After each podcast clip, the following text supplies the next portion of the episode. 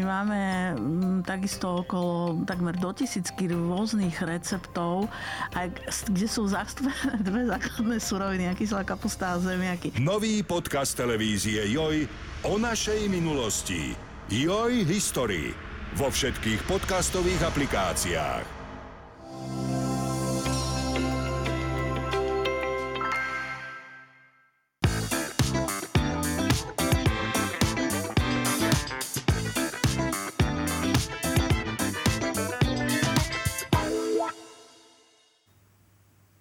Dobrý deň, vážení diváci, vážení naši poslucháči. Vítam vás aj v novom roku pri podcaste Joj zdravie. O čom by sme sa tak asi po Vianociach a v novom roku rozprávali inom ako o chudnutí. Chudnutie však nie je záležitosť prvých dní po Vianočných sviatkoch.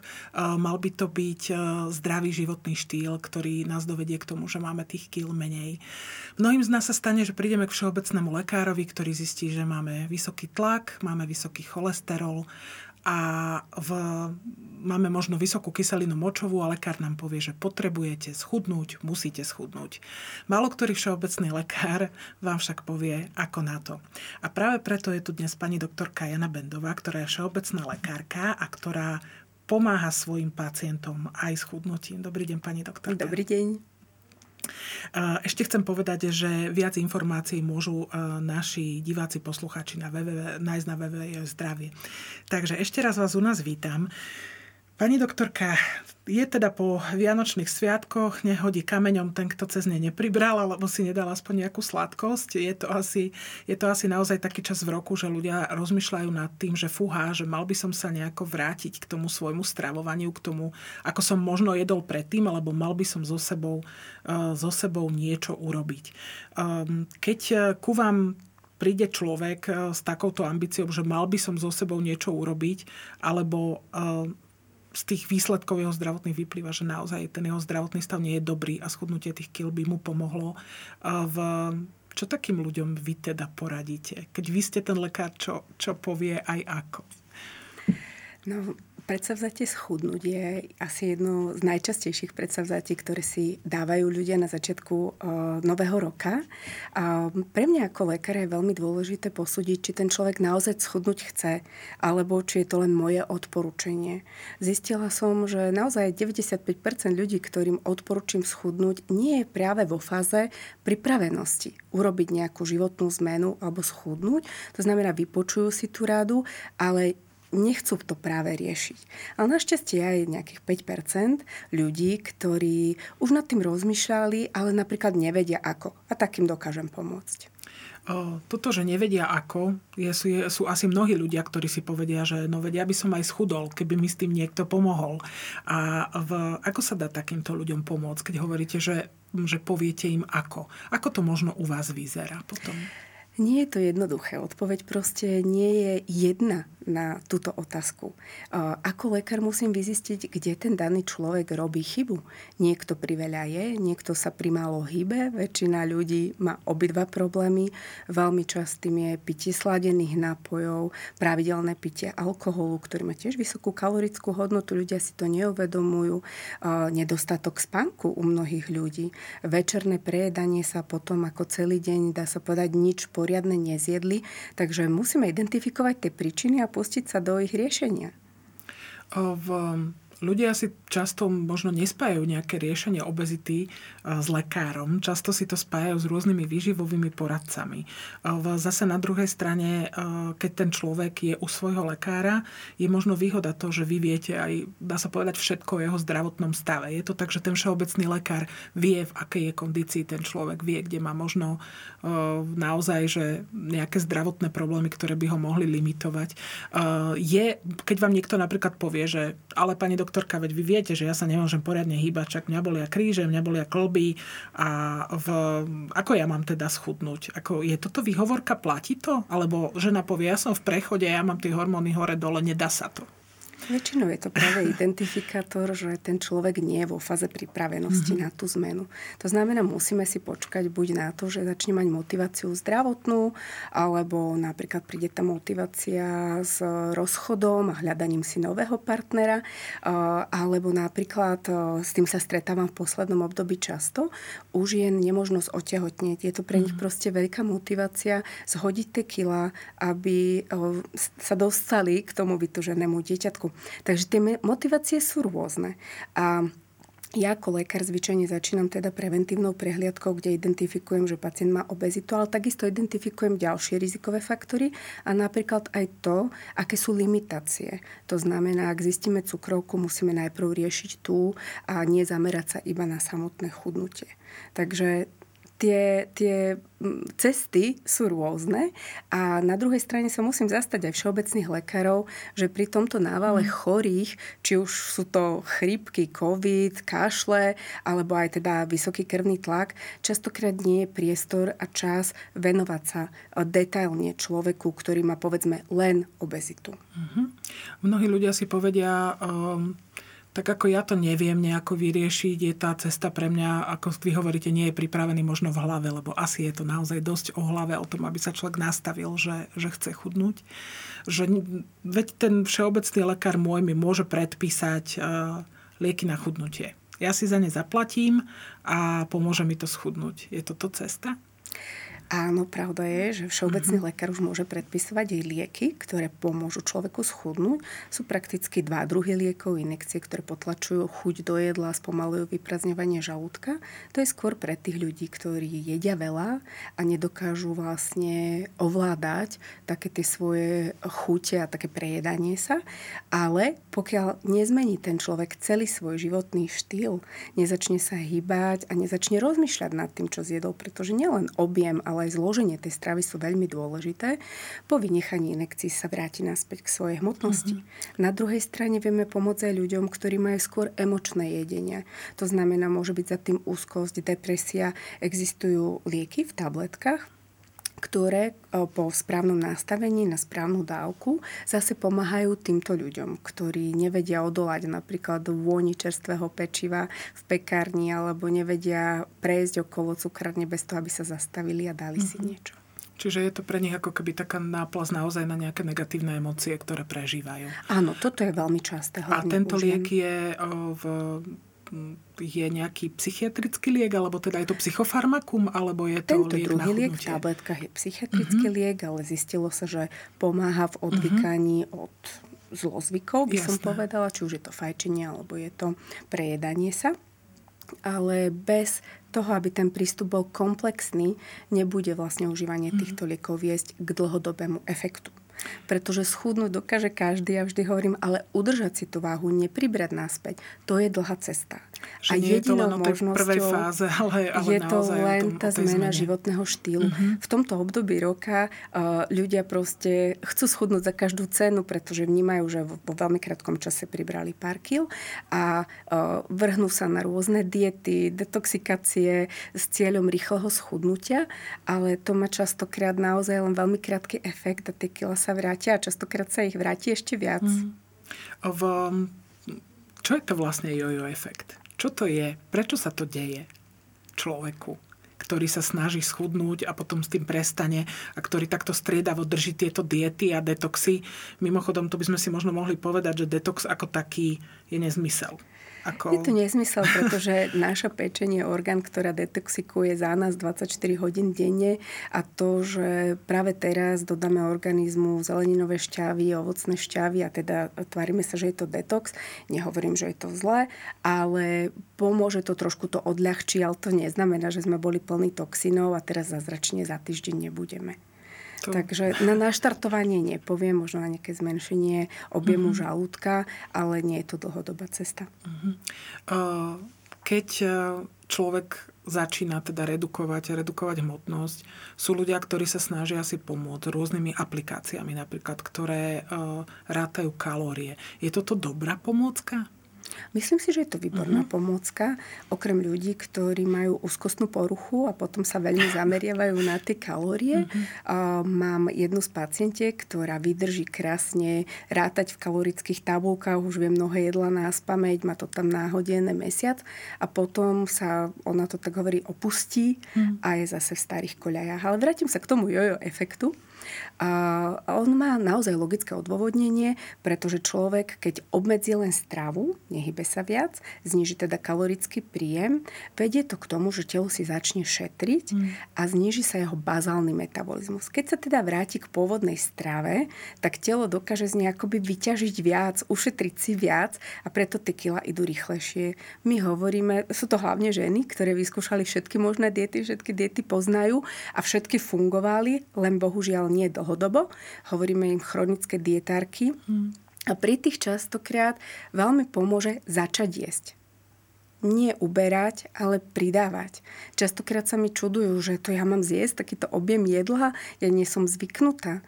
A práve to je pre nich cesta znova rozprúdiť ten metabolizmus, znova jesť vyváženú strávu, častejšie v menších porciách a tak naštartovať ten metabolizmus. Mm-hmm.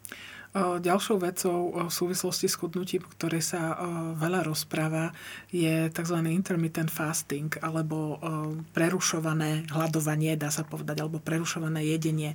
V aké máte možno skúsenosti s týmto? Že človek, dajme tomu, naozaj šestnásť hodín je, osem hodín nie je, alebo, alebo podobne? Tak za svoju prax som sa stretla už mnohými modnými vlnami od diety matchingovej až po uh, toto intermitentné hladovanie.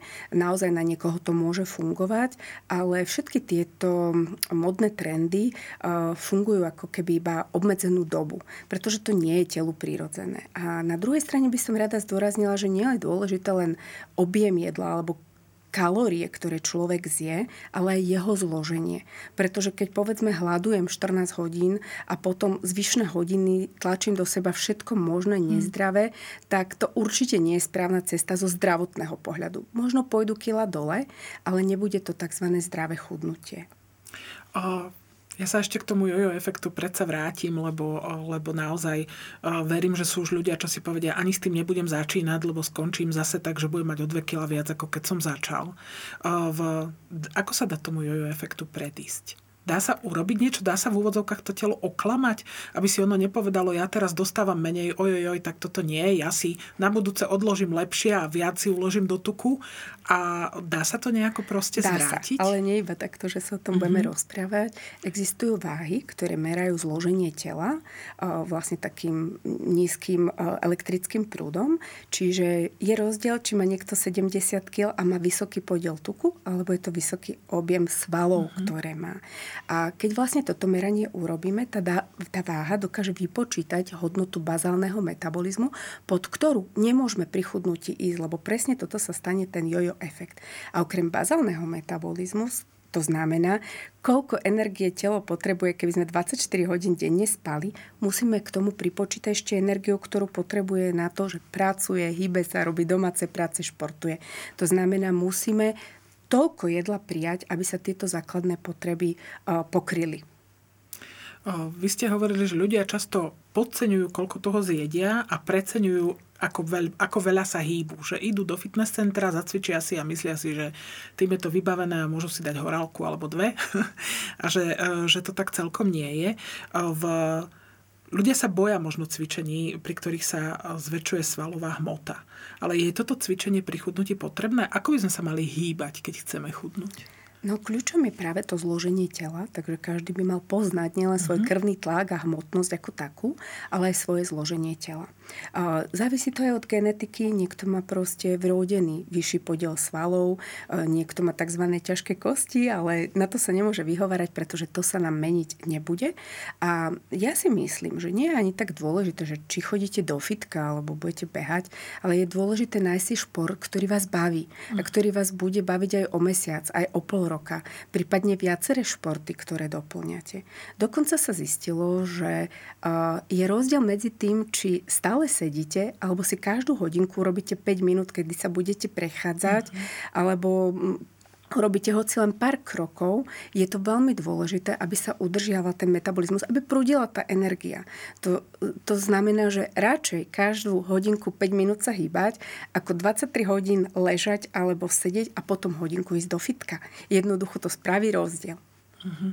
Čiže naozaj o, byť aktívny v podstate aj v tom čase, snažiť sa byť čo najaktívnejší, keď človek nejako pasívne niekde pracuje, o, sediac. Poviem to na príklade. O, mnoho ľudí teraz má už tie smart hodinky, ktoré merajú počet krokov, meriam si aj ja. A ako keď hľadám príležitosti, aby som tie kroky nachodila, dnes som sa vybrala do obchodu okľukov kvôli tomu, aby som urobila viac krokov. A je fajn si sledovať, koľko krokov ste urobili a byť taký aktívny každý deň. To znamená nielen odpracovať si osem hodín za počítačom a potom ísť hodinku vybiť tú energiu do fitka. Aj to je lepšie ako nič, ale nevykrie to to, keď potom prídem domov a dám si obrovskú večeru. Jednoducho mm. budem mať väčší príjem ako to, čo som vydal za tú hodinu tréningu a tie kalórie návyše sa uložia. Hlavne, ak to bude neskoro večer a pôjdem za chvíľku spať a už sa nebudem mm-hmm. hýbať, tak to nie je správny je, prístup. Je, je teda, záleží aj na tom, kedy človek je, v akom ano. čase dňa. V, keď sme tu mali pána docenta Sadliaka, tak tento povedal veľmi tak pekne, že ako keby sa už zatvárala reštaurácia a vy tam zaklopete a chcete tam ísť variť. Že teraz, teraz to idem riešiť. A že to telo už ako nepríjma večer, dá sa povedať, že naozaj z tie kalórie ukladá. No, súvisí to s biorytmami, súvisí to s produkciou hormónov, ktoré sú zodpovedné, s produkciou enzymov, ktoré sú zodpovedné za trávenie. Takže je to presne tak, nabúrate vlastne ten program zatvárania reštaurácie a telo je z toho také zblbnuté, by som povedala. Nehovoriac o tom, že aj ten spánok je potom menej kvalitný a ten spánok je veľmi dôležité. Je dôležitý. Je totiž dokázané, že ľudia, ktorí majú deficit spánku, na druhý deň zjedia približne o štvrtinu kalórií viac, ako by zjedli, keby boli vyspatý.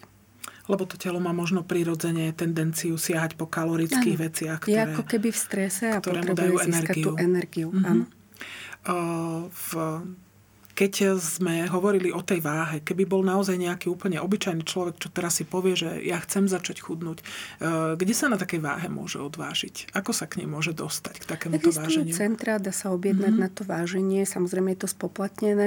Volá sa to bioimpedančná metóda.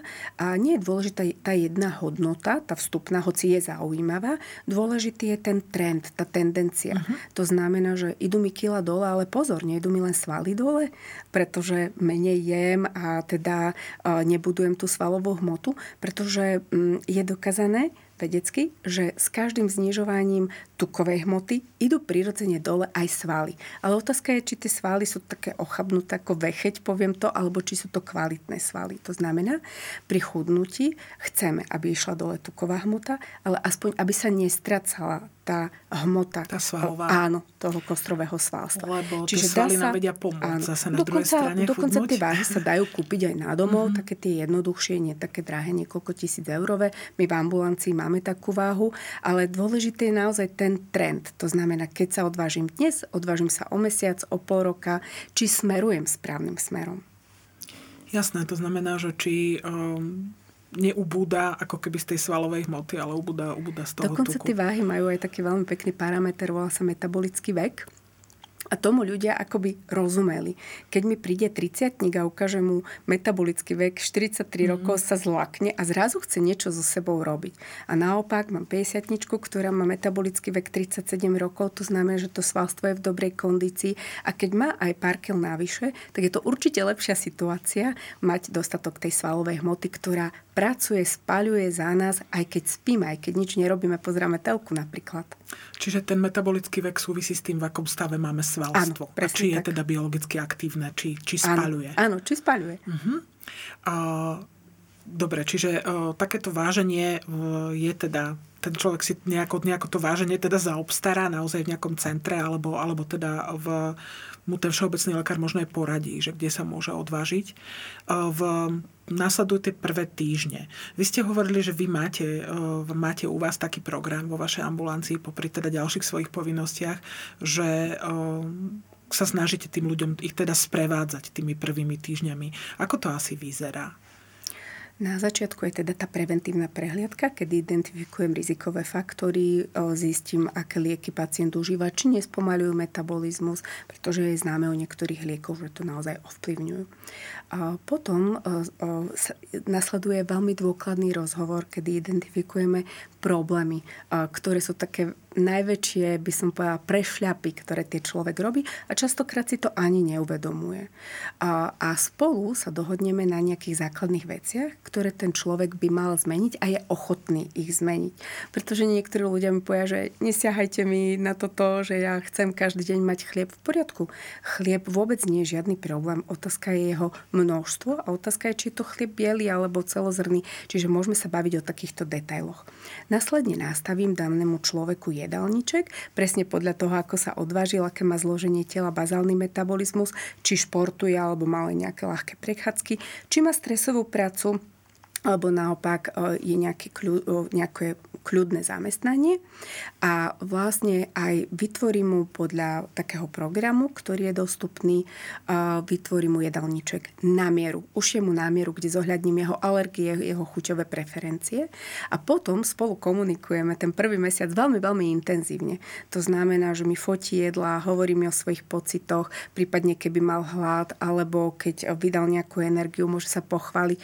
Čiže taký mesiac mu poskytnem podporu z mojej strany, čo sa týka stravy, pohybu, spánku, pýtam sa na tie veci, na ktorých sme sa dohodli, ako keď vediem toho človeka za ručičku prvý mesiac, pretože tá zmena naozaj trochu boli. Hej? Tie zabehané zvyklosti, to videnie z komfortnej zóny spočiatku boli. A keď máte niekoho, či už je to niekto z príbuzných, priateľ, ktorý spolu s vami sa pustí do toho chudnutia, alebo teda do tej zmeny zdravotného štýlu, je to pre vás veľká opora.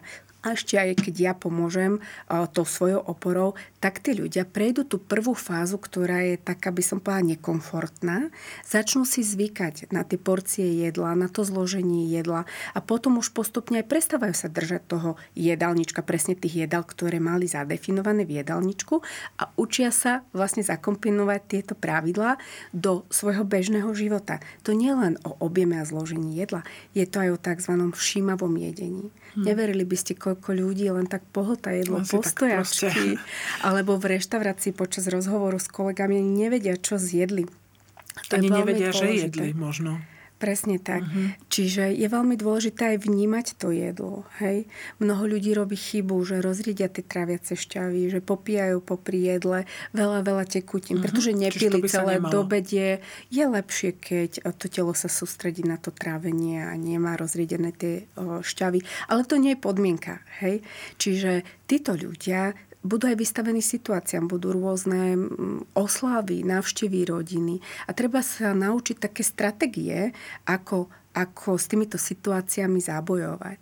Nie, že držal som sa dva mesiace a teraz sú vianočné trhy, tak si dám všetko, čo tam uvidím, na čo mám chuť. Výbornou pomôckou je aj tzv. Zdravý tanier, kedy mám síce plne naložený tanier, ale polovicu z neho tvorí zelenina. Zelenina má veľký objem a pritom nízku kalorickú hodnotu a potom z tej druhej polovice taniera polovicu tvoria sacharidy a polovicu tvoria bielkoviny. Samozrejme, že aj s trochou tukov, ale tu nemáme tak na pohľad veľkú. Čiže v každom veľkom jedle by mal mať človek všetky tieto potraviny. Aj bielkoviny, aj sacharidy, aj tuky a čo najviac zeleniny. Ja som čítala takú zaujímavú štúdiu, kde sa hovorilo o tom, že obezní ľudia, ktorí nemali dobrú skúsenosť práve s návštevou lekára, s tým, že prvé, čo im ten lekár povie, tí ľudia často povedia, že toho lekára ani nezaujíma, že som chorý. Že on sa na mňa pozrie, povie, že som obezný a tým je to vybavené. Proste preňho e, som hlavne tučný a to, to ostatné je až druhoradé. A práve tá štúdia bola o tom, že títo ľudia ako keby menej chodili na preventívne prehliadky, potom snažili sa vyhnúť tomu kontaktu s tým lekárom, aby naozaj tam nemuseli prísť a nemuseli sa odvážiť. Ale uh, vy ste pred týmto podcastom povedali takú peknú vec, že uh, pomáha skôr naozaj pozitívny prístup, že skôr toho človeka motivovať. Je to tak? Je to presne tak. Mm-hmm. Pomáha motivovať, ale častokrát tá motivácia, uh, nefunguje motivácia zvonka, to znamená, znamená, keď by som ja bola obezná a moji príbuzní tlačia na mňa, že musíš schudnúť, to nefunguje. Ten človek sa jednoducho musí rozhodnúť sám. A to, čo ste povedali o tej zdravotnej starostlivosti, čítala som štúdiu, kde výsledky boli také, že keď príde obezný človek do ambulancie, akýkoľvek, to nebolo na Slovensku realizované, ten lekár venuje obeznému človeku menej času a ten čas je menej kvalitný, ako venuje človeku s normálnou hmotnosťou. Jednoducho sú tam predsudky, je tam predpojatosť, je tam nerovnoprávnosť v tomto. Pravda je taká, že častokrát práve ten človek s nadvahou a tou obezitou potrebuje viac času a potrebuje to pochopenie. Ja sa stretávam s kolegami, ktorí boli odjakživa štíhli, nikdy nebojovali s hmotnosťou a tým sa nedarí pochopiť týchto ľudí, pretože si to nezažili. Jednoducho si myslia, že ako kedysi sa hovorilo, že cica nežer, že to proste funguje jednoducho. Tí ľudia majú len menej jesť. A nie je to tak. Mm. Tie problémy sú komplexné. Častokrát sú to emócie, negatívne emócie, strata niekoho blízkeho, kedy človek zajeda tieto emócie. Trauma z detstva. Trauma možno. z detstva. Mm. Tým, že som si prešla týmto procesom, pred ôsmimi rokmi som mala o dvadsať kilogramov viac, ako mám teraz, tak lepšie chápem týchto mm. ľudí. Chápem, ako rozmýšľajú. Uh, A aj oni, moji pacienti, keďže videli túto premenu, lebo mnohí z nich sú mojimi pacientami už pätnásť rokov, tak vidia, že to možné je. A spočiatku, keď sa tá zmena udiala, si mysleli, že im prezradím nejaký trik, že jednoducho schudnú lusknutím prstom za, alebo nejakým je, koktejlom, mm-hmm. nejakým výživovým štúdiom, ktoré proste ten zázrak urobilo.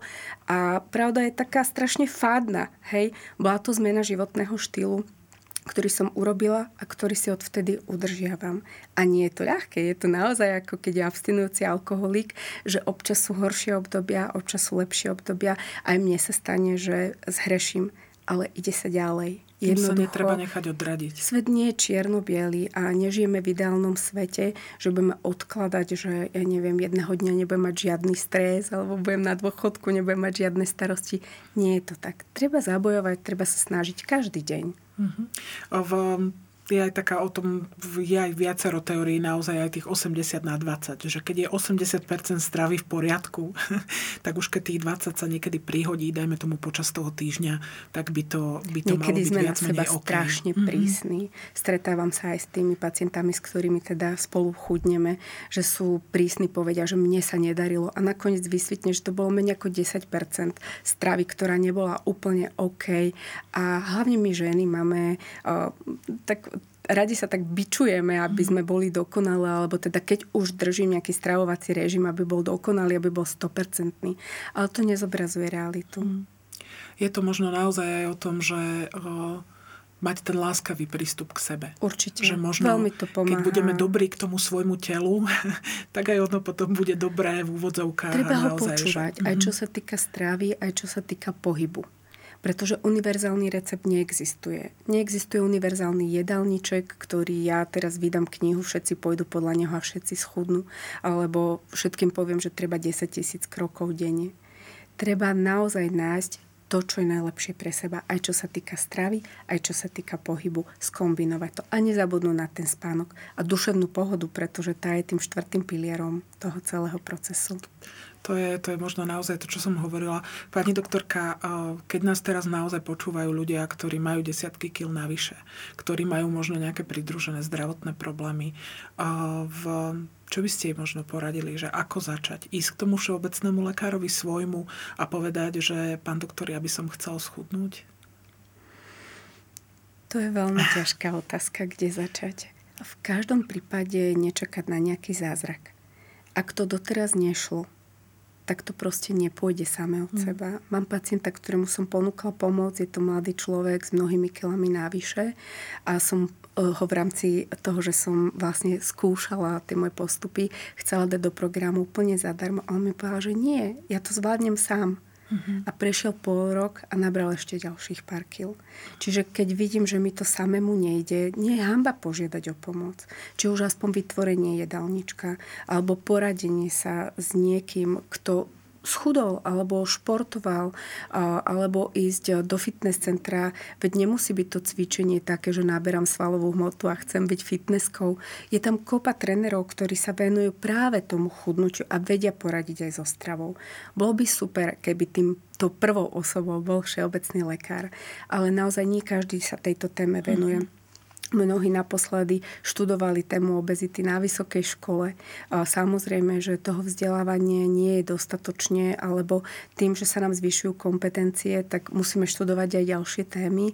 Nie každému je tá téma blízka. Naozaj niekedy, niekedy aj ja mám pocit, že je to ako hádzanie hrachu o stenu, keď s nesprávnym človekom o tom komunikujem. Mm-hmm. Keď mi napríklad povie, že chce schudnúť, ale nechce reálne. Hľada si výhovorky. V tej komunikácii ja mu ponúkam to, alebo to, ako cestou ísť, ale on vždy si nájde nejaký argument, protiargument, tak vtedy vidím, že ten človek iba navonok chce schudnúť. Mm-hmm. Nie je to jeho naozaj vnútorné želanie. Ono zase na druhej strane, treba si povedať, že ak niekto naozaj chce, tak tie možnosti sú nielen ten, nielen ten všeobecný lekár. Dnes v, sa naozaj dajú nájsť, dajú nájsť tie zdroje pomoci a skutočne v, aj ľudia, ktorí by povedali, že dobre, ale ja nemám na to peniaze. Sú ľudia, čo povedia, ja nemám peniaze ani na to, aby som si kúpil to, to zdravé jedlo, lebo proste to nejde. Sú mami, ktoré sú, ja neviem, na materskej dovolenke. To sú všetko majú málo energie. Argumenty. Netreba začať ale... veľkolepo. Ako, nečakajte ohňostroj, keď začnete chudnúť. Jednoducho stačí malými krôčkami. Povedzme, ak si sledujem tie kroky, zvýšiť si týždenný počet krokov o desať tisíc, čo nie je veľa. To je naozaj pár minút denne navyše. Keď sa človek hýbe, vedie to zvyčajne automaticky k potlačeniu chuti do jedla, alebo takému pocitu, tak teraz som hodinu kráčal rýchlým tempom, tak si teraz nedám akože toto ťažké jedlo a, a budem po ňom zaspávať. Človek sa začne zamýšľať nad tým, čo robí a, a možno pomalými krokmi ďalej zájdeš, platí aj v tomto. Um, tak ja si myslím, že nejaké, nejaké rady tu odzneli a v, asi to, čo by sme si mali zaželať v novom roku, nie je ani tak, aby sme schudli teraz okamžite hneď, ale skutočne, aby sme mali silu a vytrvalosť, dodržiavať zdravý životný štýl a v, naozaj žili, žili možno tak, aby, aby tie kilá nejak proste následkom toho zdravého životného štýlu naozaj sa sami nejakým postupne vytratili tie kila navyše. Takže pani doktorka, ja vám veľmi pekne ďakujem za návštevu a teším sa zase niekedy na budúce. Ďakujem veľmi pekne za pozvanie.